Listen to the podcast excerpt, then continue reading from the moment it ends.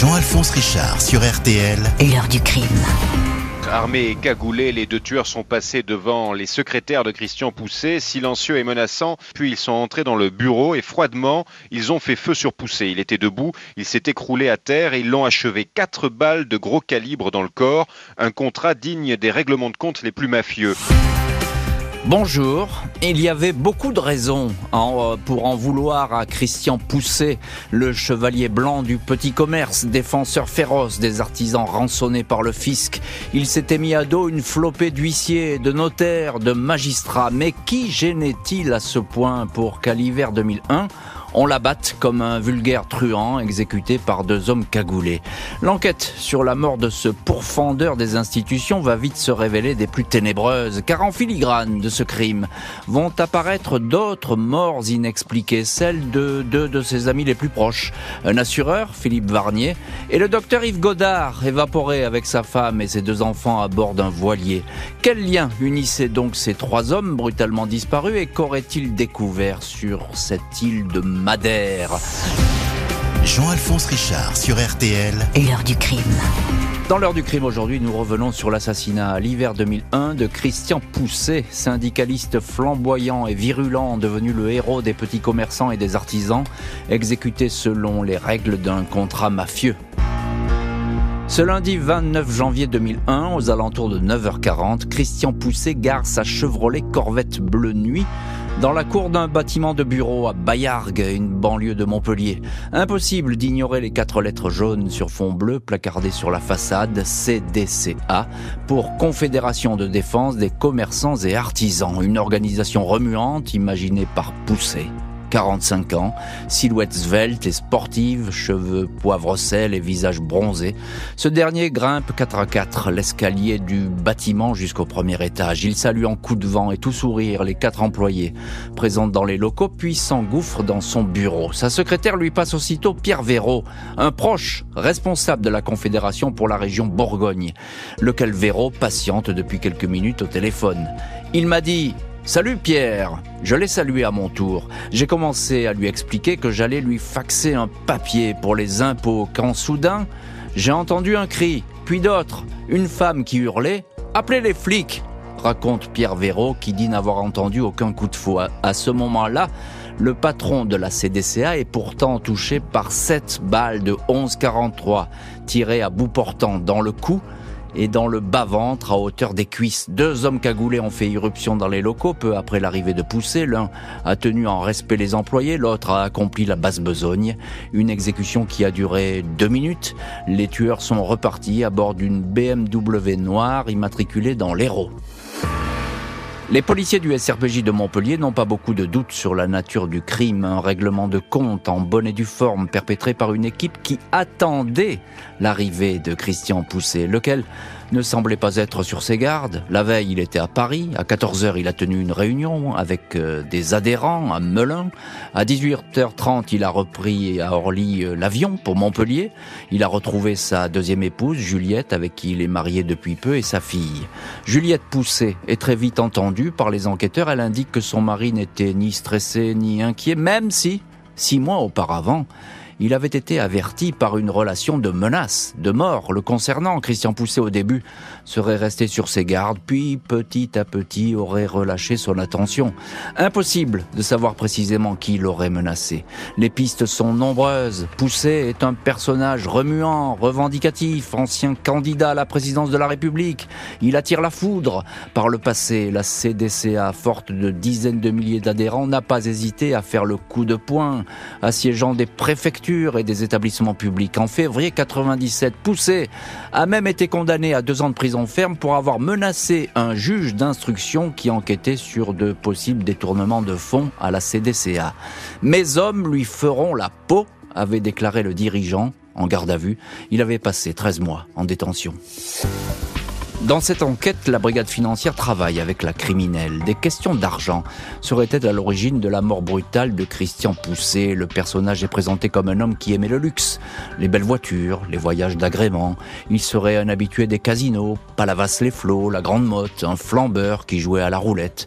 Aurait-il contracté des dettes sur les tapis verts? Ses proches n'y croient pas. Seule certitude, l'organisation de Christian Poussé brassait des millions d'euros. Il proposait à ses adhérents des contrats individuels de couverture maladie afin d'échapper ou d'alléger les cotisations sociales obligatoires. Les versements étaient gérés par des sociétés offshore implantées en Irlande, au Luxembourg ou sur l'île portugaise de Madère.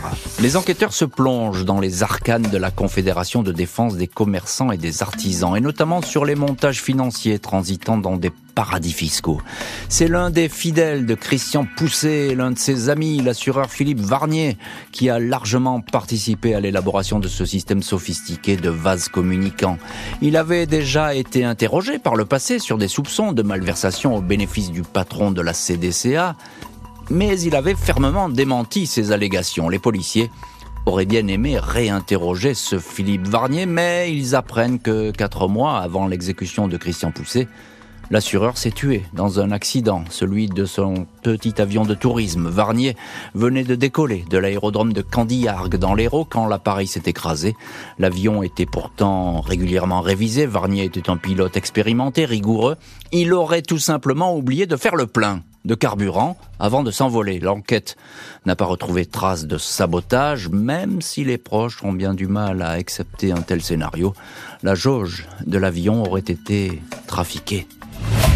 En dépit des nombreuses pistes ouvertes, la police judiciaire a bien du mal à remonter la piste des tueurs de Christian Pousset et de leur éventuel commanditaire. Toutes les vérifications entreprises ne donnent rien, jusqu'à ce que le journal portugais Diario de Noticias, repris par le journal Midi Libre, relance l'affaire de façon inattendue. Au quotidien portugais, le garde du corps d'une femme d'affaires installée sur l'île de Madère, gestionnaire de fonds de la CDCA, laisse entendre que elle et son mari seraient impliqués dans la mort de Poussé.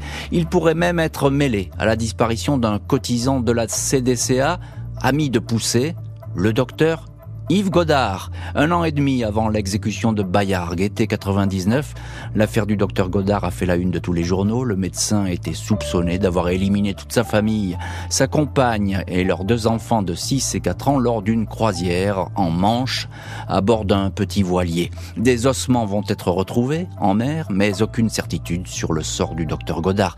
Il est établi que le médecin disposait d'un compte offshore ouvert par la CDCA sur l'île portugaise de Madère il y avait placé une très grosse somme, environ 300 000 euros, sur des contrats d'assurance. Christian Pousset avait été interrogé sur la disparition de Yves Godard, mais il n'avait pas pu aider les policiers. Le commandant de la brigade criminelle de Montpellier, Georges Roujas, et le lieutenant de police Christian Flores prennent au sérieux la piste portugaise. Ils veulent absolument interroger le fameux garde du corps à l'origine de ces révélations. Mais ce dernier, Alexandre Maya Louchard, a quitté subitement le Portugal. Il est allé s'installer au Brésil sans laisser d'adresse. Il va falloir des mois pour le localiser à Salvador de Bahia. Quand il est entendu en 2004, trois ans après la mort de Poussé, il se contente de préciser qu'il était bien employé à Madère d'une certaine Maria Mendes, gérante d'une fiduciaire, mariée à un Français, Éric Grandjean. Il dément les confidences qu'il aurait faites à un journaliste portugais. On l'a mal compris. Il jure que le couple de financiers n'a rien à voir avec l'assassinat de Poussé.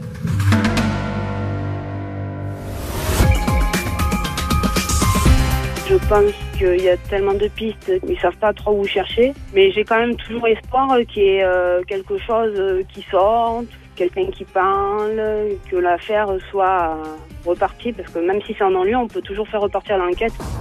2006, la brigade criminelle de Montpellier attend le retour de la commission rogatoire pour se déplacer sur l'île portugaise de Madère. Les policiers ont en effet eu accès aux confidences du garde du corps Alexandre Mayalouchard, enregistré par le journaliste portugais. Dans ces enregistrements, on entend cet homme raconter que du 22 janvier au 2 février 2001, il a loué à Lisbonne une Mercedes noire.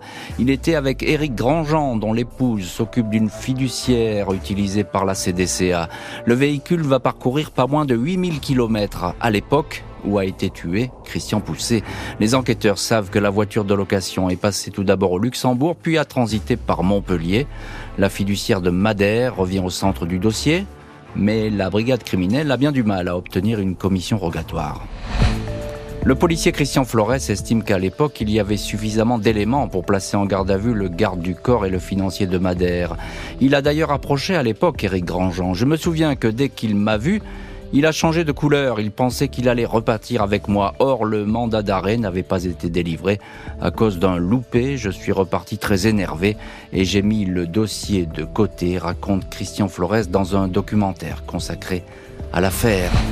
30 octobre 2014, le dernier juge d'instruction en charge du dossier Christian Pousset rend un non-lieu. Selon lui, malgré toutes les vérifications effectuées, aucune piste ne mène aux assassins du patron de la CDCA, celle de la fiduciaire de Madère, pourtant suivie de près par la brigade criminelle, n'est pas retenue. Le juge ne croit pas à ce scénario qui se serait joué entre le Portugal et la France. Dans ses conclusions, il reste même beaucoup plus terre à terre. Une partie des blessures portant sur le bas-ventre de Monsieur Pousset, écrit-il, l'hypothèse d'un mari jaloux ou d'une maîtresse éconduite ne peut être écartée. 30 janvier 2021, une quinzaine de personnes se recueillent sur la tombe de Christian Pousset au cimetière de la Grande Motte.